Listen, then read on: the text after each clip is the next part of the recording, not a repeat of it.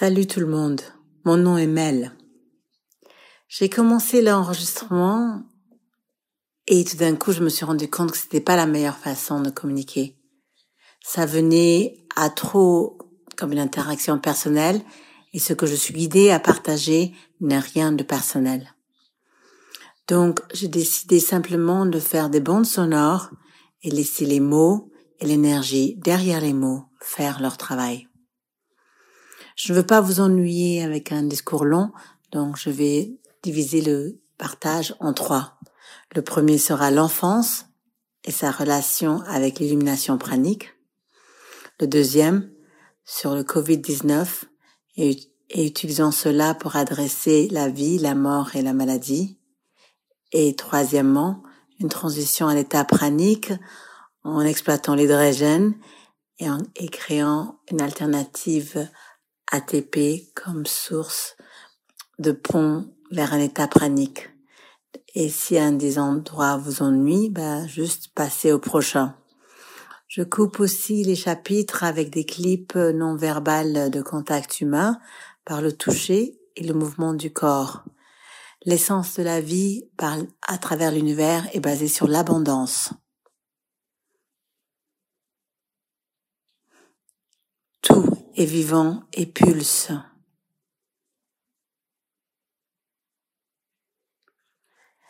Et on peut communiquer avec tout, même ce qu'on considère inanimé.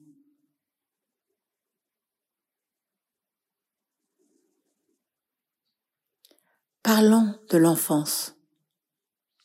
Je perçois l'enfance pas par une définition d'âge, mais un état de conscience pranique une fréquence spécifique qui est intriquement liée à la création et l'illumination.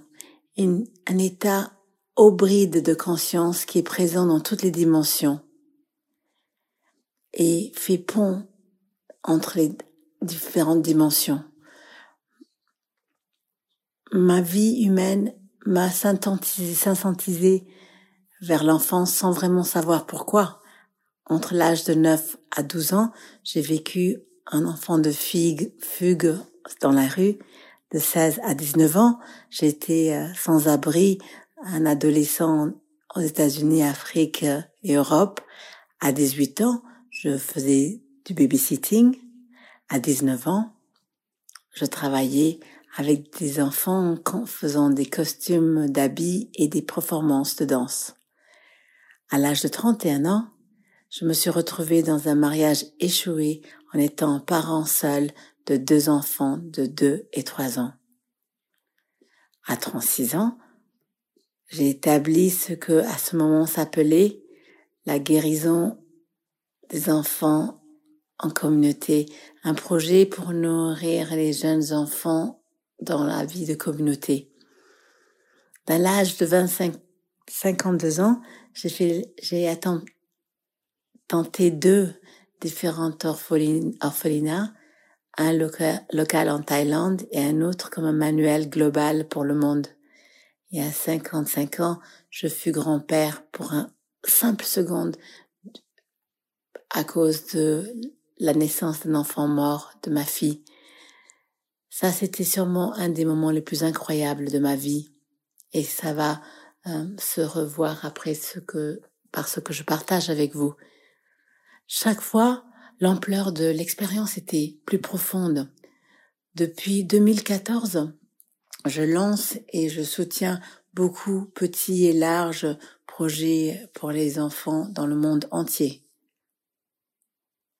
La, la vie m'a guidée avec tous ces signes sur le chemin à faire attention à l'enfance et son importance pas personnellement ni karmiquement, mais d'une manière plus large.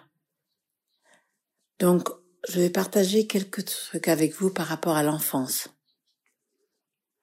Faisons face à quelques-uns de nos concepts par rapport à l'enfance. D'abord, nos enfants ne sont pas nos enfants. Ils ne sont pas une extension de notre ego ou nos désirs illusionnaires ou peurs Ils sont indépendants, des âmes pleinement évoluées, avec un chemin spécifique. Notre ignorance et arrogance intervient, dérange leur chemin. On peut seulement les aimer au niveau qu'on peut s'aimer nous-mêmes, notre être intérieur, notre enfant intérieur.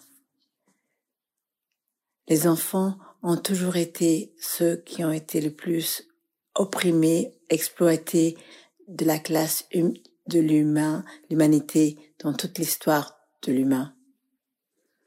Nous, en tant qu'adultes, croyons que quand les enfants sont nés, ils ne savent rien et qu'il faut qu'on les apprenne tout, nous, les adultes. La seule chose qu'un adulte peut apprendre à un enfant, c'est la logistique humaine, rien d'autre. Tout le reste est déjà connu par l'enfant. La vie elle-même est un véhicule d'éducation. Par nature, les enfants sont curieux, créatifs et intelligents comme êtres. Leur apprendre peut juste être humblement partager notre expérience et encourager les enfants à explorer, expérimenter dans leur propre manière unique. Nous, les adultes, constamment bloquent la confiance, la créativité, la passion et l'esprit libre des enfants à travers notre ignorance, nos peurs et nos insécurités. Et on, fait toujours semblant qu'on veut qu'ils poussent dans des êtres indépendants, des adultes indépendants et confiants. Chaque enfant a une sagesse infinie dans un corps qui est juste un peu, un petit peu d'expérience humaine. Le rôle de chaque enfant est de reconnaître et respecter cette sagesse et assister l'enfant à grandir et avoir l'expérience humaine sans perdre cette sagesse, cette connexion avec cette sagesse infinie. Les enfants viennent à cette dimension humaine parce qu'ils choisissent à niveau de l'âme à faire juste ça. Ils ont désigné un chemin très clair qui incorpore les deux choix fondamentaux. Un, les personnes clés avec lesquelles ils vont interagir et deux, les expériences clés qu'ils ont choisi d'avoir dans cette dimension humaine. L'enfant tourne à manière significative autour du jeu. Ça peut être des raisons biochimiques, chimiques qui instiguent cela, ou bien ça peut être que jeu, le jeu crée euh, la, bio, la réaction biochimique. Mais la vie est une paradis d'enfants. Les adultes qui entourent les enfants jusqu'à l'âge de 7 ans sont, non, sont en fait incapables d'intervenir à l'environnement que l'âme de l'enfant a choisi. Ils ont besoin de les laisser faire le dessin de leur chemin d'âme comme ils l'ont intentionné. Et toutes les décisions que les adultes font dans ces années tôt de l'enfance ne peut pas intervenir avec le, but de l'âme. L'enfance représente notre partie le plus joyeux, libre, créative, désanimée, passionnée, satisfaisant, aimant, enthousiasmant et empowered et état de présence.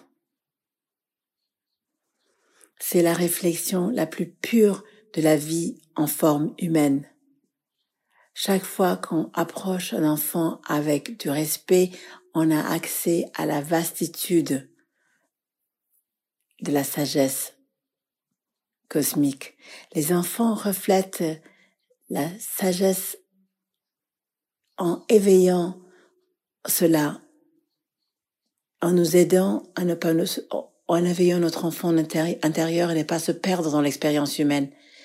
En tant que la vie spirituelle et l'évolution, les enfants ne sont pas seulement juste égales aux adultes, mais en fait, ils ont une capacité beaucoup plus grande que les adultes à guérir et à nous enseigner comment gérer ces changements globaux actuels. Nous, en tant qu'adultes, ont besoin des enfants pour nous monter le chemin parce que eux, ils se rappellent encore de comment. Ils font le miroir de notre âme, de notre enfant intérieur. Notre enfant intérieur sait aussi même si c'est une expérience douloureuse pour les adultes de complètement permettre l'expression de l'enfant, de l'enfant intérieur. Les enfants sont la clé de l'évolution de notre espèce. Ils ont besoin d'apprendre l'expérience humaine pour servir leur chemin d'âme. Les adultes doivent se rappeler de pourquoi ils sont en train d'apprendre l'expérience humaine. Et on a tous besoin de nourrir, d'exploiter, de protéger la fréquence vibratoire de l'enfance.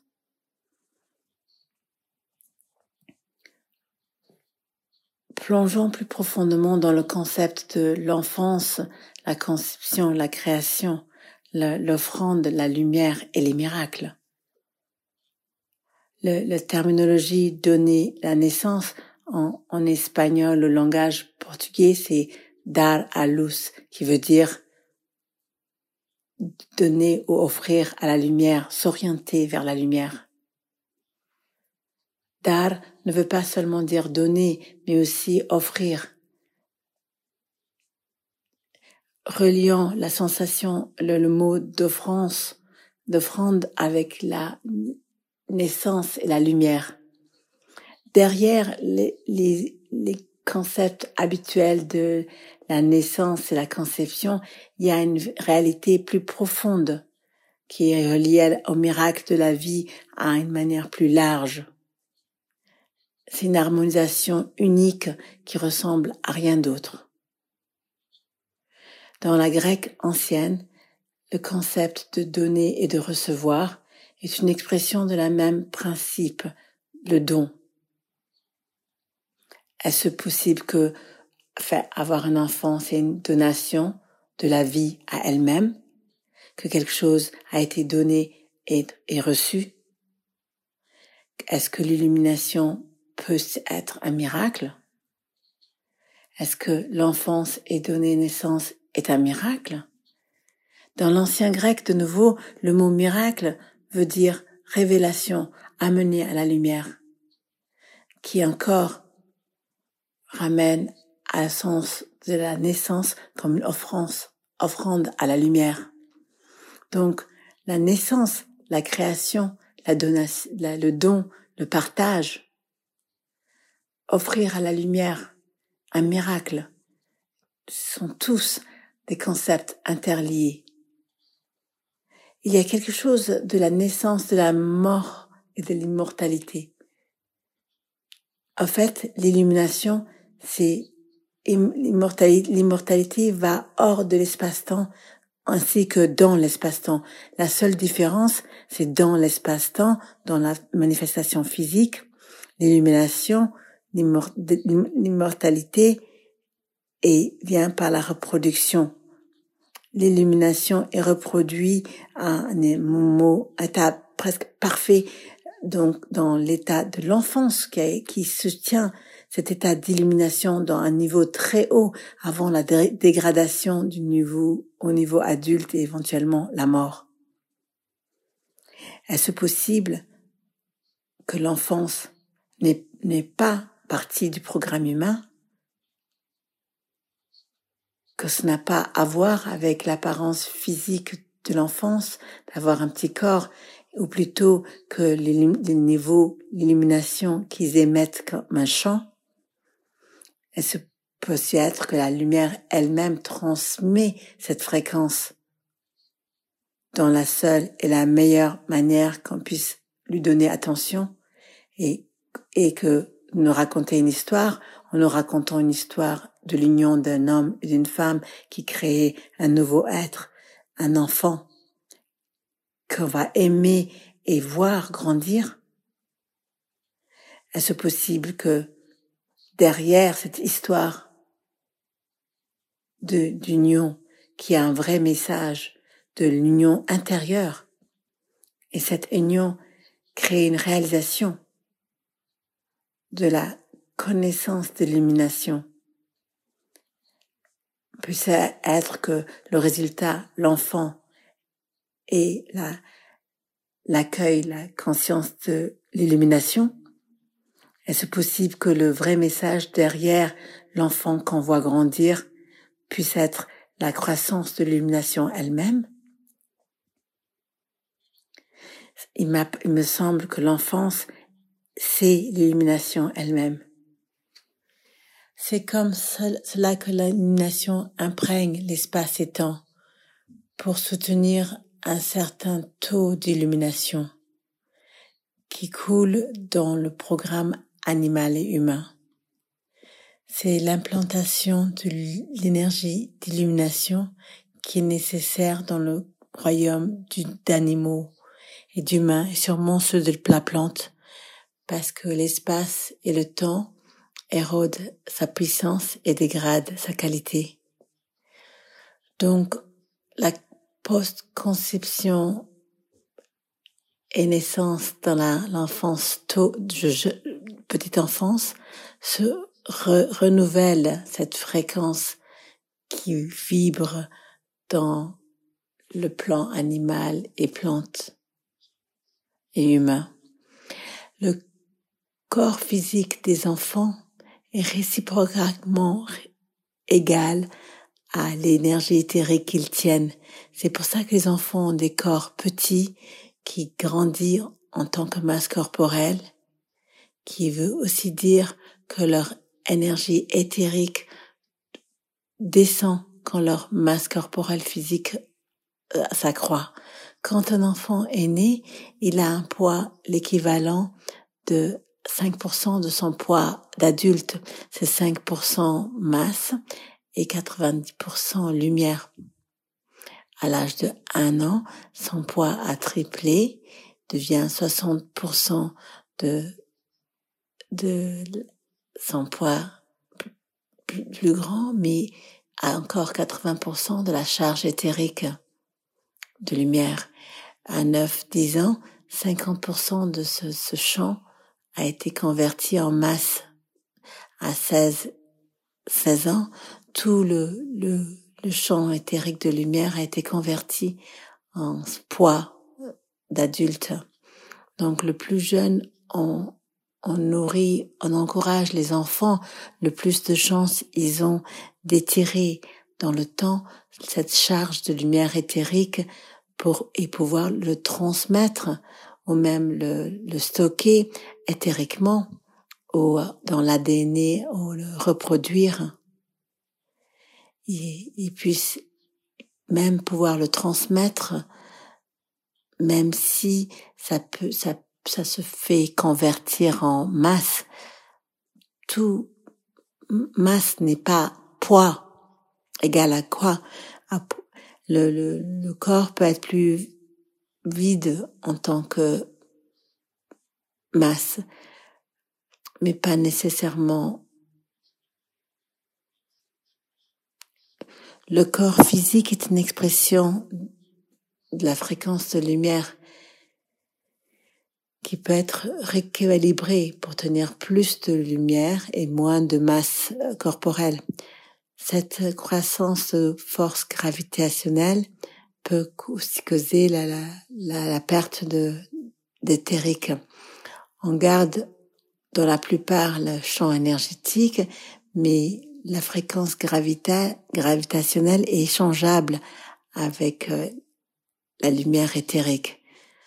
Ce que je partage avec vous peut ne pas cliquer euh, dans ce cas, juste ignorez-le, mais pour ceux qui ont demandé d'entendre cela, peut-être vous êtes appelés à servir la lumière par l'archétype de l'enfance et vous serez guidés en accordance Merci beaucoup d'avoir écouté. La communication humaine n'est pas juste verbale. On peut fréquemment communiquer par d'autres sens. je vais partager avec vous une expérience que j'ai eue au Kenya dans une des pratiques que je soutiens. L'enfant que vous voyez sur ce vidéo est autiste, aveugle et muet. Je n'ai jamais vu cet enfant avant cette, cette minute qui a été spontanément capturé dans cette vidéo. En effet, même si je savais qu'il était autiste, je ne savais pas qu'il était aveugle et muet jusqu'à ce que je me suis rendu compte quelques minutes plus tôt. Cette interaction était la seule et unique interaction qu'on a eue l'un avec l'autre et c'était entièrement spontané sans que aucun de nous sache quoi que ce soit sur l'autre. Observez comment il observe le toucher, l'odorat et le son et comment cette communication le remplit de joie.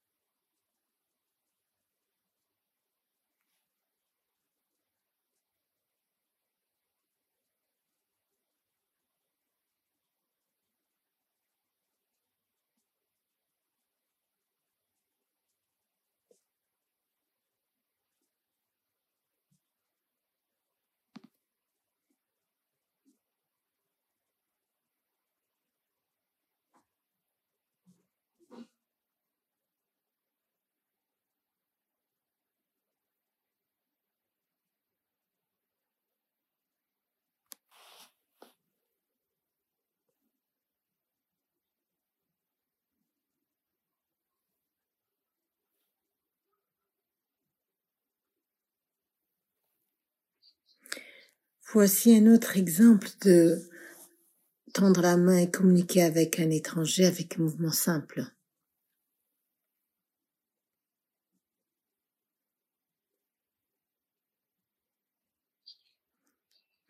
Ce clip n'a pas été répété et les mouvements de contact étaient spontanés.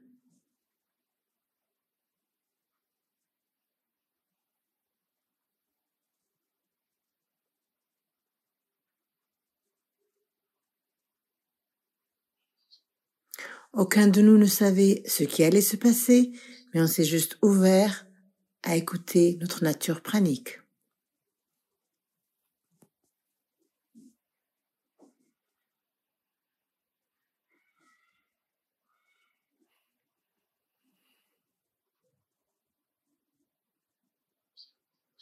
Observez comment cette communication a eu lieu simplement par nos doigts.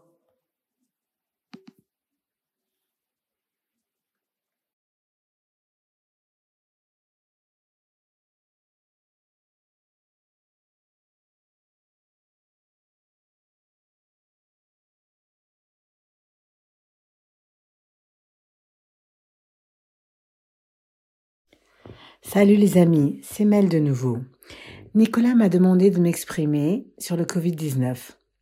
Je prendrai cette opportunité pour partager mes visions à ce sujet, ainsi que le connecter avec le concept de la maladie, de la vie et de la mort.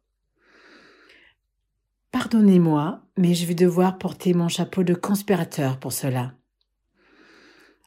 Avant le Covid-19, 650 000 Mille personnes mouraient chaque année juste par la grippe saisonnière.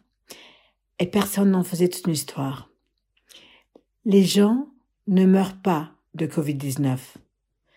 Statistiquement, plus de 80% des morts ont plus que 65 ans et l'autre 10% ont eu des multipathologies ou immunodépression sévère. Au lieu de soutenir ou de placer en quarantaine les gens âgés et les malades, ils ont décidé de mettre en quarantaine 8 milliards de gens, de détruire l'économie mondiale et causer d'immenses souffrances de long terme dans toute la population mondiale, et tout ça juste pour éviter quelques centaines de milliers de morts qui sera inévitable de toute manière? C'est clairement au service d'un agenda politico-économique. Mais si on va parler de théorie de conspiration, allons jusqu'au bout.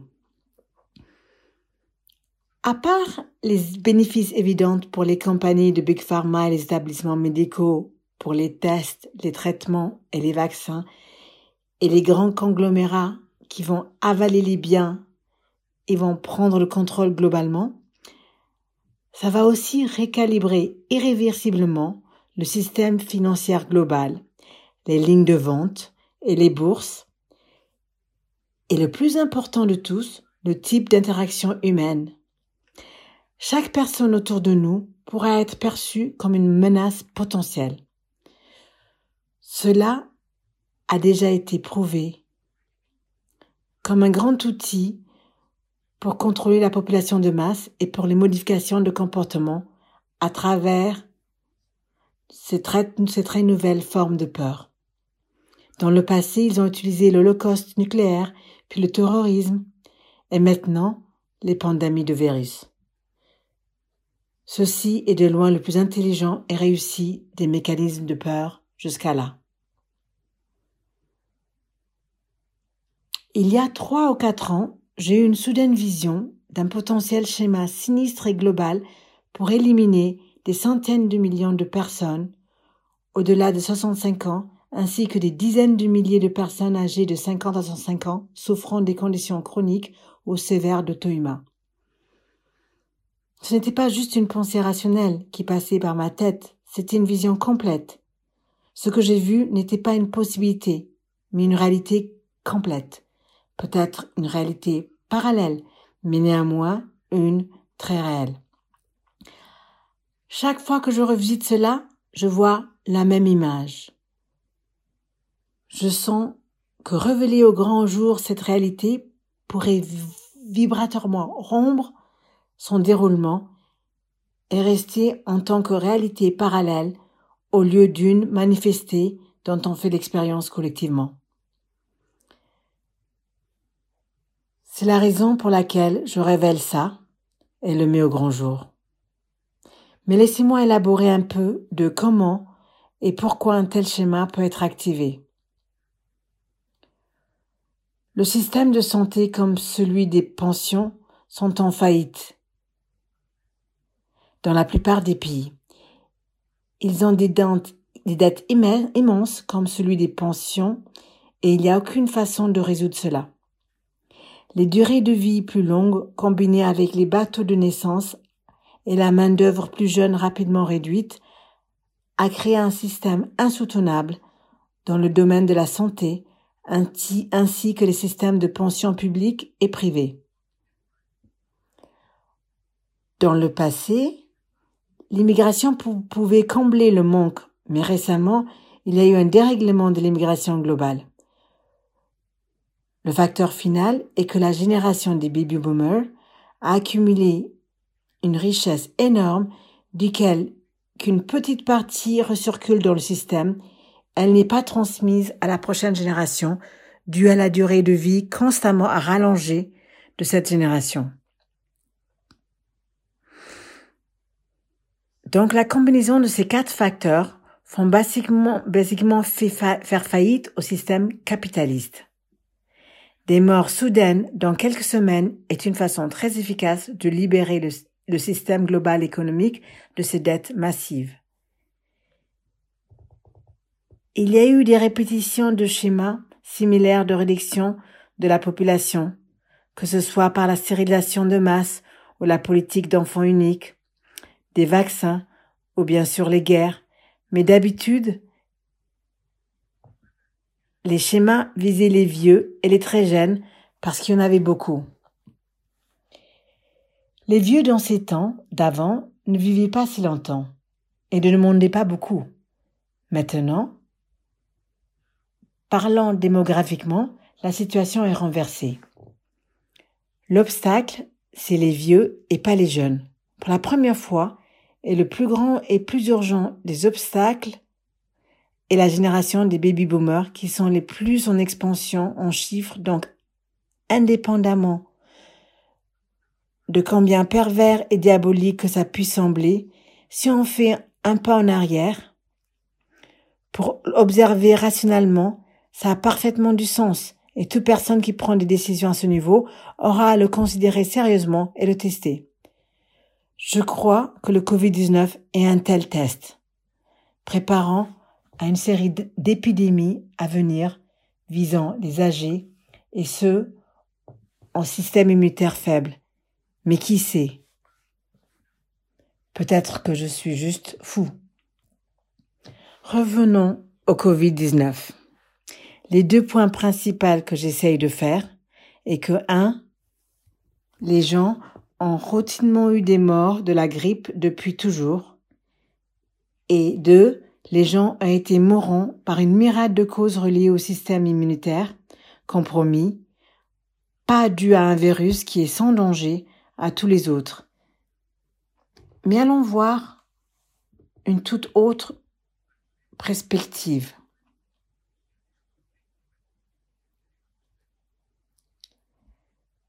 Notre vie physique entière est liée aux neurotransmetteurs.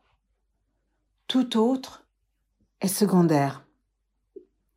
On reste pas en vie à cause de ce que l'on mange ou boit ou respire.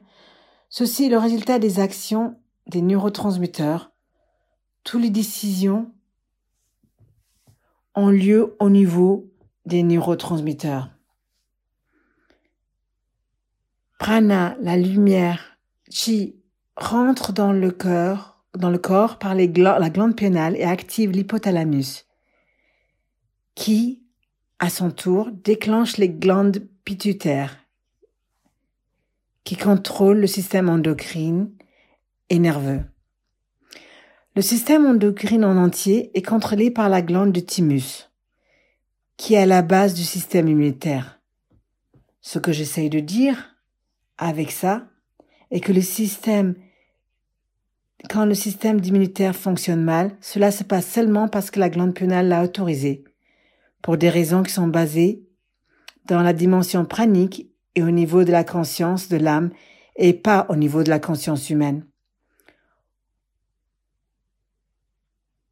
En tout cas, à le voir d'une perspective plus profonde, je crois qu'il n'y a pas une telle chose comme ce qu'on appelle la maladie. Il n'y a rien d'extérieur qui puisse causer une maladie sans notre accord. Rien ne peut se passer dans l'univers sans accord.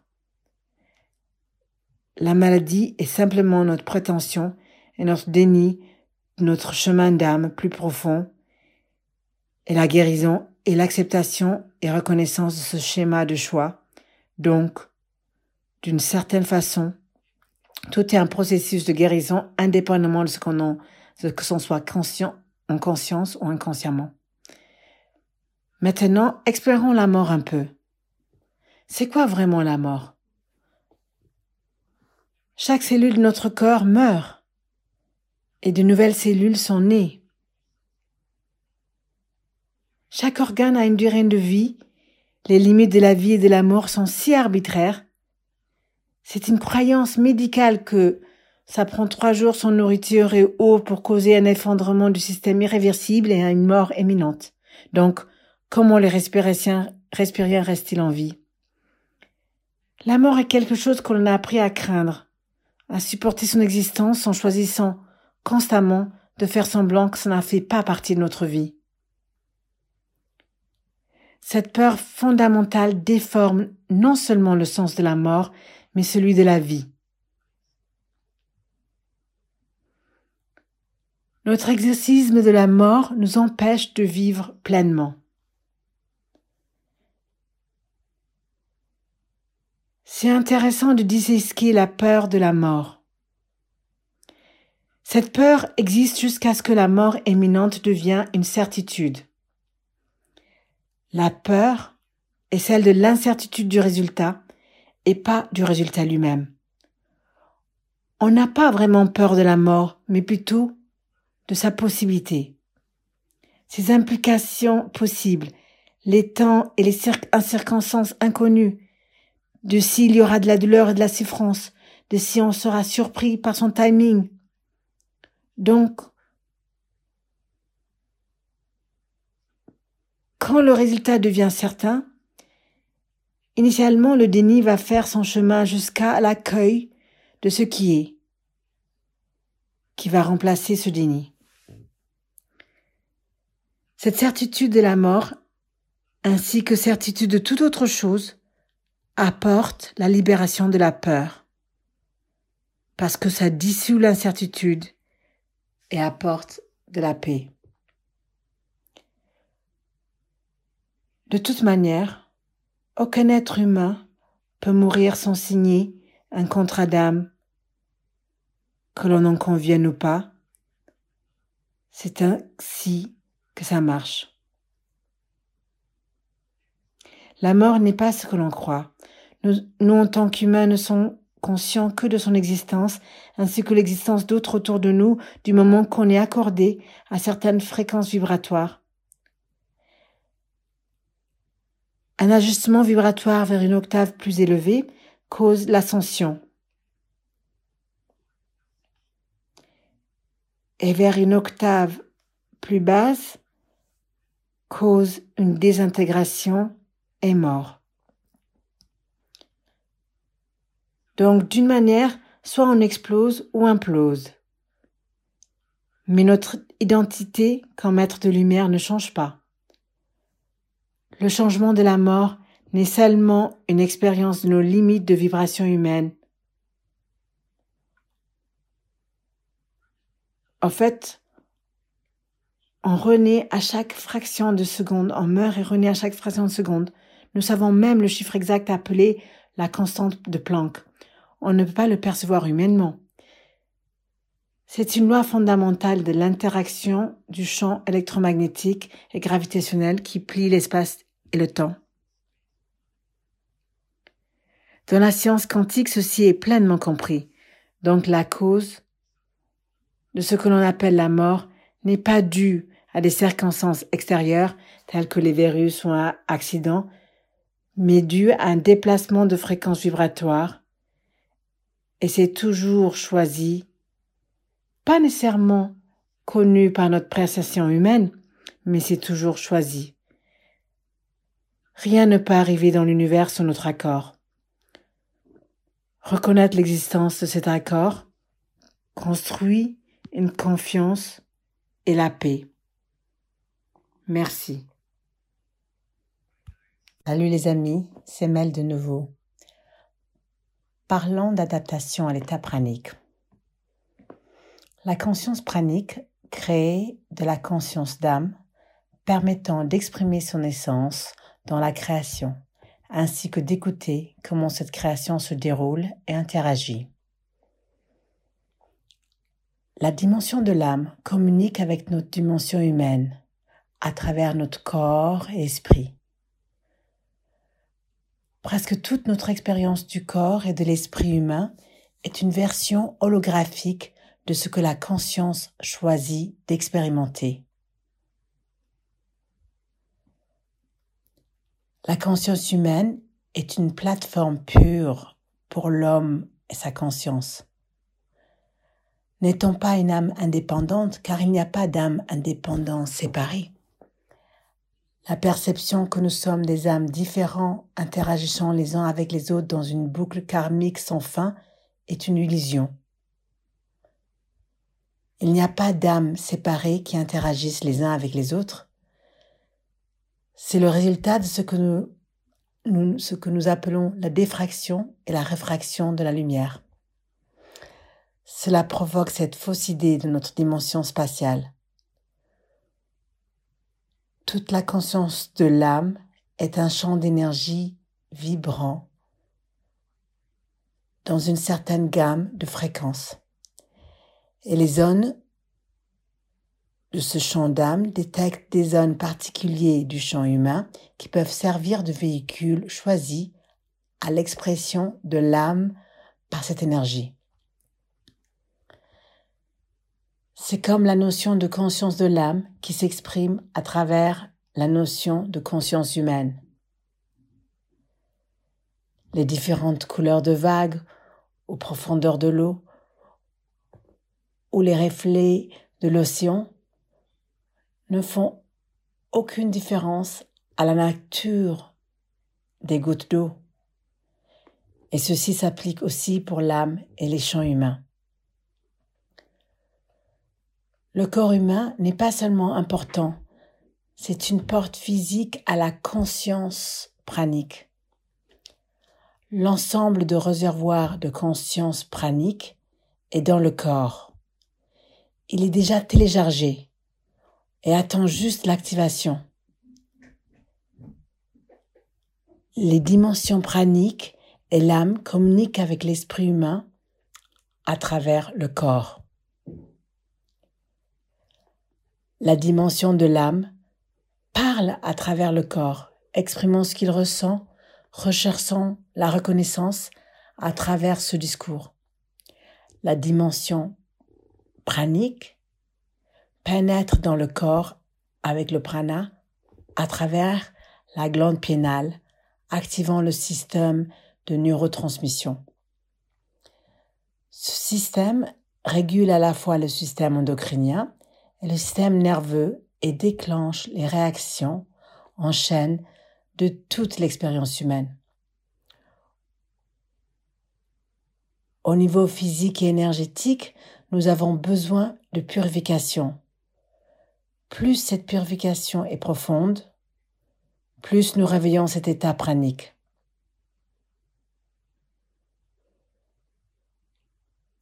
Le jeûne, le jeûne à l'eau ou les jus, ou de fruits ou de légumes, de jus très dilués, est une excellente préparation pour respiréanisme ou liquidarianisme. Il y a un dominateur physiologique commun derrière le liquidarianisme, derrière le jeûne à l'eau, derrière le jeûne à sec et derrière le respirien. C'est le fait qu'ils déclenchent tous un état de cétose physiologique. Un état kétose physiologique.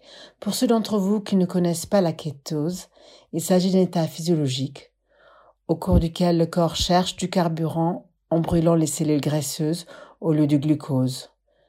Cela commence avec les cellules malades et continue avec réparation de ceux semi-fonctionnels. De plus, pendant le jeûne à sec, sans liquide néo, crée l'eau structurée provenant de la combustion de cellules et cette eau est la source d'eau optimale pour la réparation des cellules et la reproduction cellulaire. Vous pouvez donc expérimenter le jeûne, le liquidarianisme et lorsque vous choisissez de manger pour vous, pour plus magnifier vos résultats spirituels, vous ferez mieux de choisir de suivre un régime céto. Le régime keto est basé sur la source de carburant d'au moins 75% de lipides, euh, de graisse, environ 20% de protéines et 5% seulement de glucides. Permettez-moi de préciser que le régime keto habituel qui se concerne sur la perte de poids et qui manque le vrai point d'importance vibratoire spirituelle de la cétose. Je veux utiliser l'acétose comme une plateforme d'un profond et réversible transformation de la conscience. Éliminer essentiellement la plupart du temps les glucides de votre alimentation. Élimine le glucose comme source de carburant par défaut pour la production d'ATP sur lequel nous vivons, physiologiquement parlant. Environ deux jours son glucide déclenche l'état de kétose.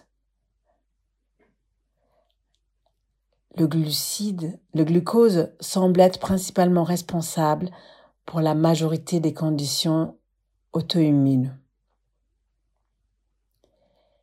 Mais le plus important semble être la substance centrale du noyau vibratoire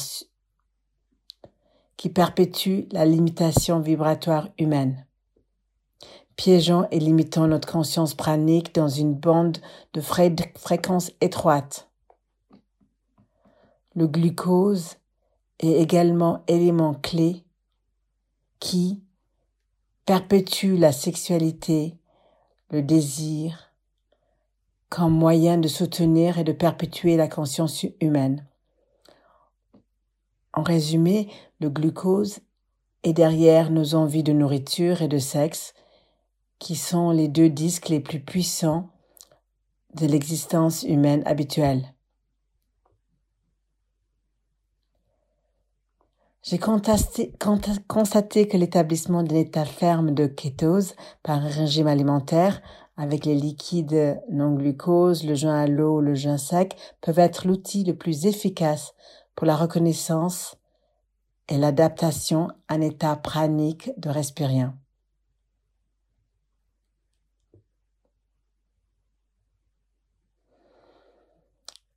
J'aimerais maintenant parler de l'importance de l'hydrogène. Il est devenu un fait scientifique bien accepté que toute sorte de ce que nous appelons la vie nécessite la présence de l'eau, signifiant l'hydrogène et l'oxygène. Permettons-nous d'explorer un peu la nature de l'eau.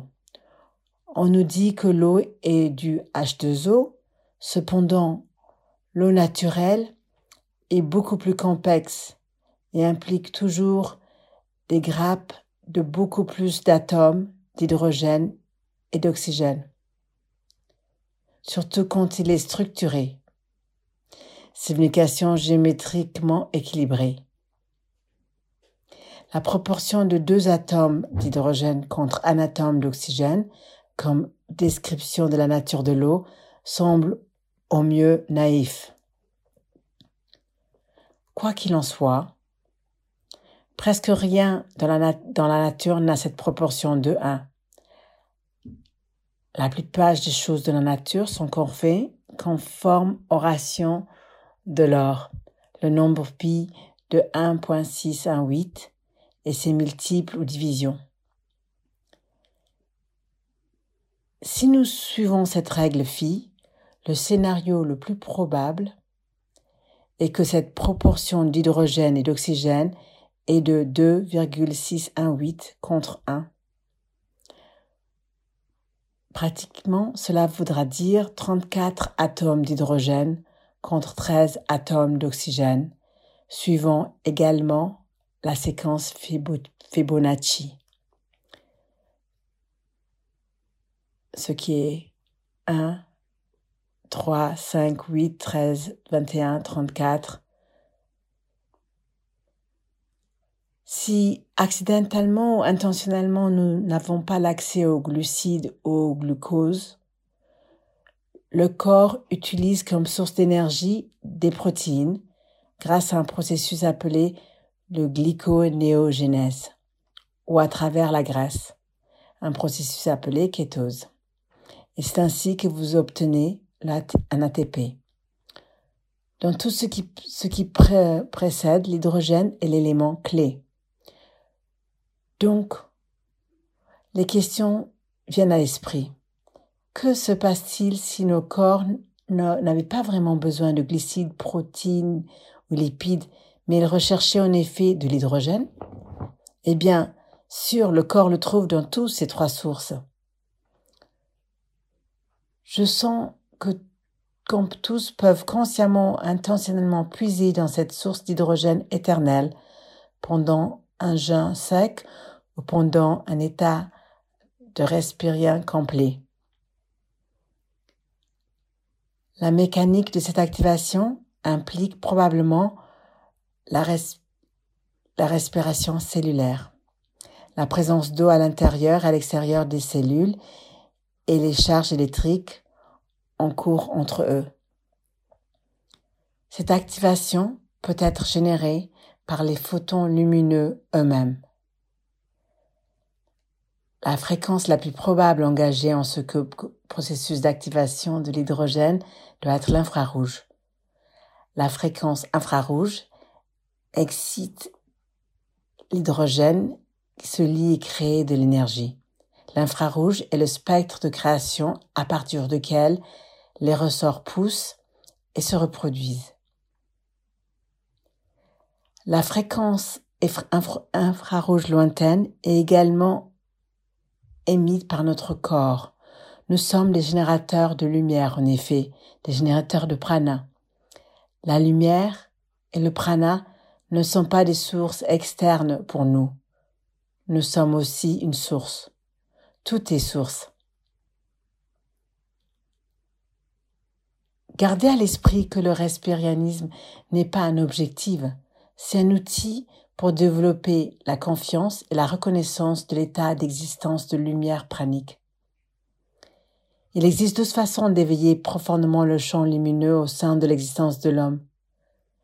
Personnellement, j'ai depuis longtemps expérimenté et intégré des outils tels que la méditation, la danse, le qigong, l'ayahuasca, les thérapies à l'oxygène et à l'ozone, beaucoup de thérapies corporelles et vibratoires, l'uronothérapie, l'isolement sensoriel et flottement, le silence prolongé, le nootropique, le célibat complet et prolongé.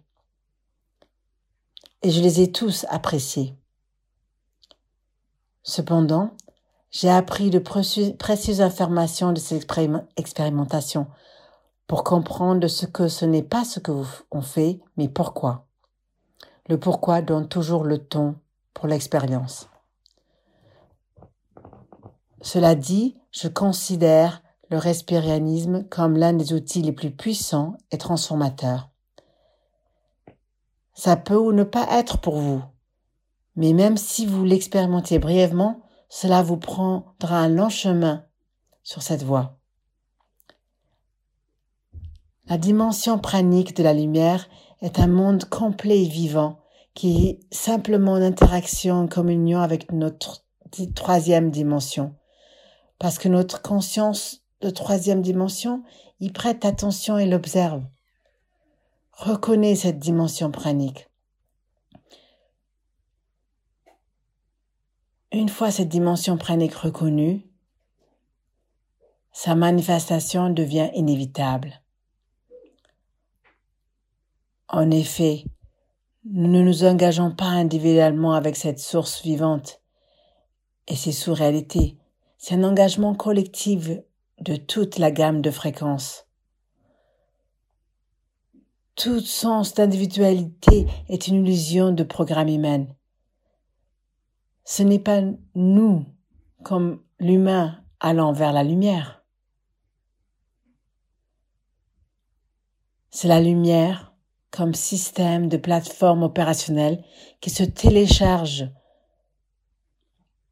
comme dans ce cloud des logiciels divers, comme notre conscience collective de l'esprit, en matériel d'hébergement, comme notre esprit individuel du corps humain.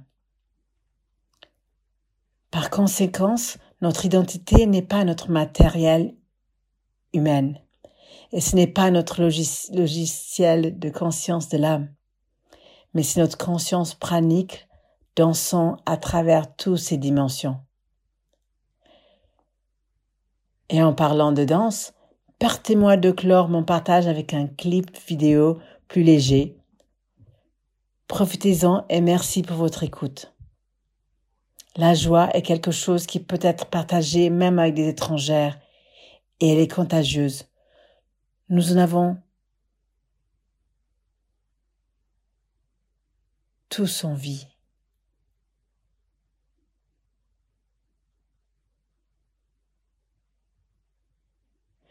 Nous en avons tous envie car ça nous reconnecte avec notre vraie nature pranique.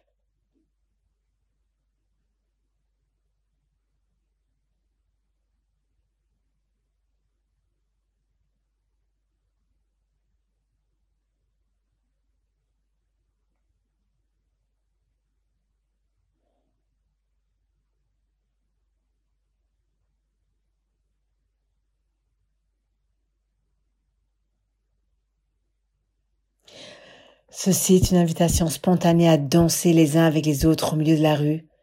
Dépassons nos, ambitions et inhibitions et nous laissons comme des enfants qui profitent de la magnificence de la vie. La merveille de la vie.